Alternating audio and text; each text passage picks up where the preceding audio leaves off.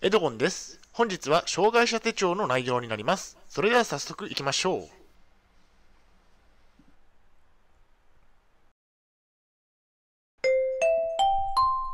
はい、エイチキャップ チャンネルにようこそ。えー、本日の内容ですが、えー、精神障害者都営交通乗車証とは、えー、活用方法にはいろいろある深掘りといった内容でお送りしたいと思います。前提条件としましては、現在私は統合失調症を患っています。精神病院にさんねんかん入院をしていました。借金がありますね。大変申し訳ないのですが、ポッドキャストの方は写真が見れないのでご了承ください。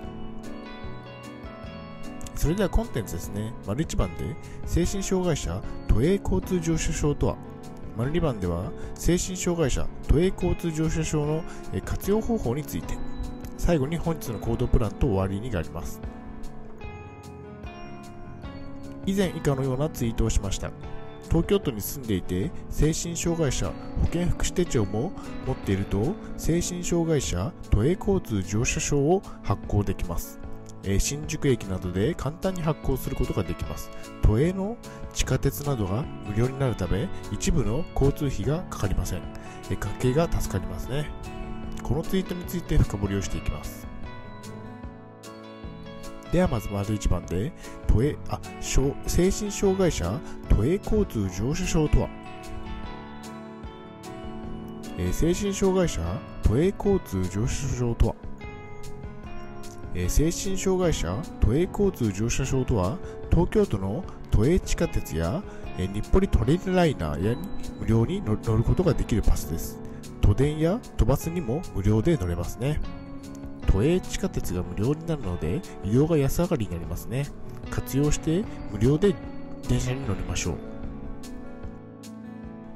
東京都内に住所があること。私は東京都に住み始めてごねんくらいが経ちますが、引っ越ししてきてすぐに精神障害者都営交通乗車証を発行してもらいました。精神障害者都営交通乗車証は、東京都に住所がなければ発行できません。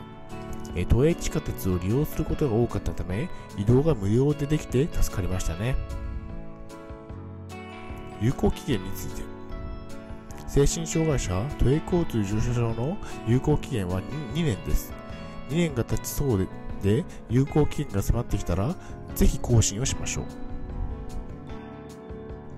精神障害者の方が発行できる。精神障害者都営交通乗車証は、精神障害者の方が発行できるパスです。私は統合失調症と医師から診断されているため、精神障害者都営交通乗車証を発行できました。次にまるにばんで精神障害者都営交通乗車証の活用方法について。会社員の方は通勤に使える。通勤で精神障害者都営交通乗車証を使えば、交通費を無料にすることができます。ただし、障害者雇用など会社に障害者であることを打ち明けなければいけません。精神障害者都営交通乗車証を利用することが会社にバレて、えー、障害者であることもバレる可能性がありますね。